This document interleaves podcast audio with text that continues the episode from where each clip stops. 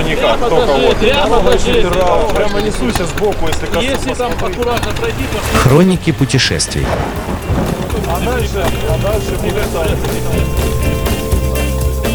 Вы слушаете Моторадио «Хроника путешествий». С вами Олег Капкаев. Мы двигаемся в Монголии. Теперь мы уже едем на выезд. Наша цель – проездом через Чайбалсан, хотя, скорее всего, придется там заночевать, возвращение на родину. Пересекать границу будем в Соловьевске, Подборзий, Читинская область, Забайкалье.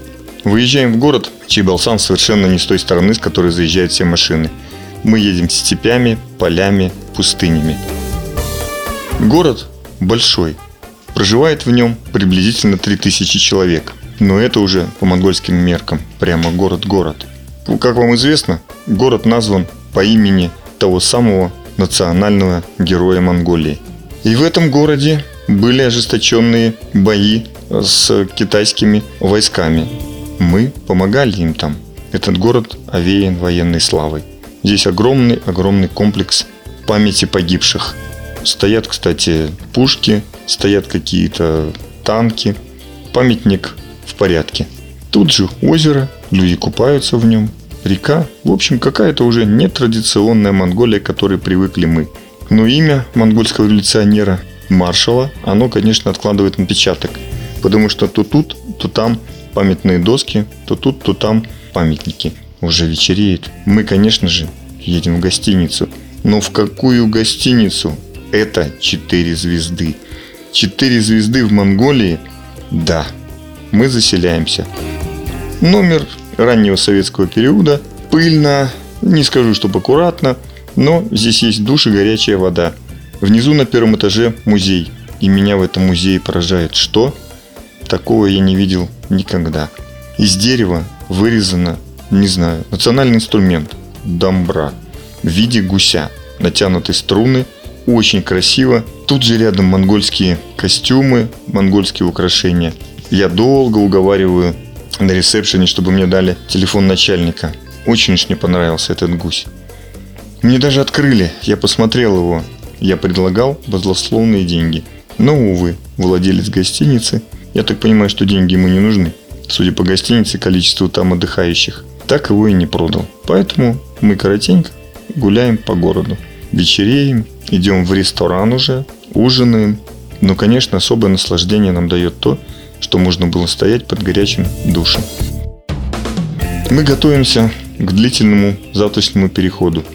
Нам нужно доехать до границы, попытаться ее пересечь. Удастся, не удастся, никто не знает. Очень много монголов, и видно, что город неким образом транзитный.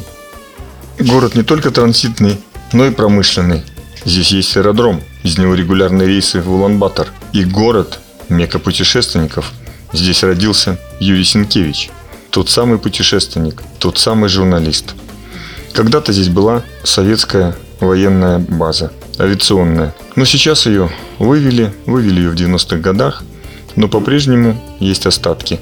Взлетно-посадочная полоса, которая эксплуатируется, и военный городок, который, в общем-то, пришел в упадок.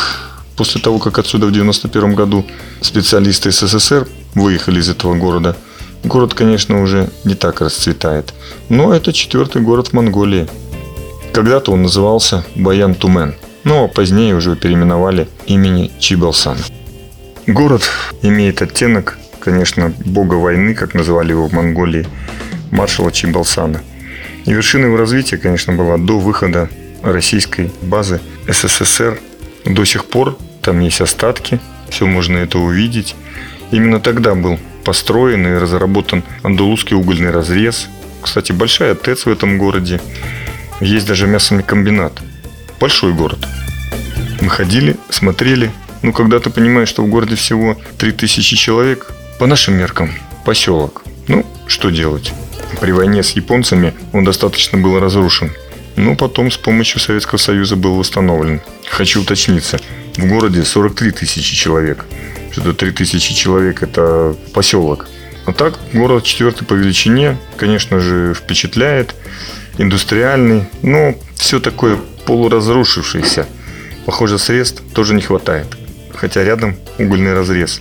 Но мы гуляем по городу, Удивляемся, что здесь есть память к советским летчикам. Гуляем мы в городе.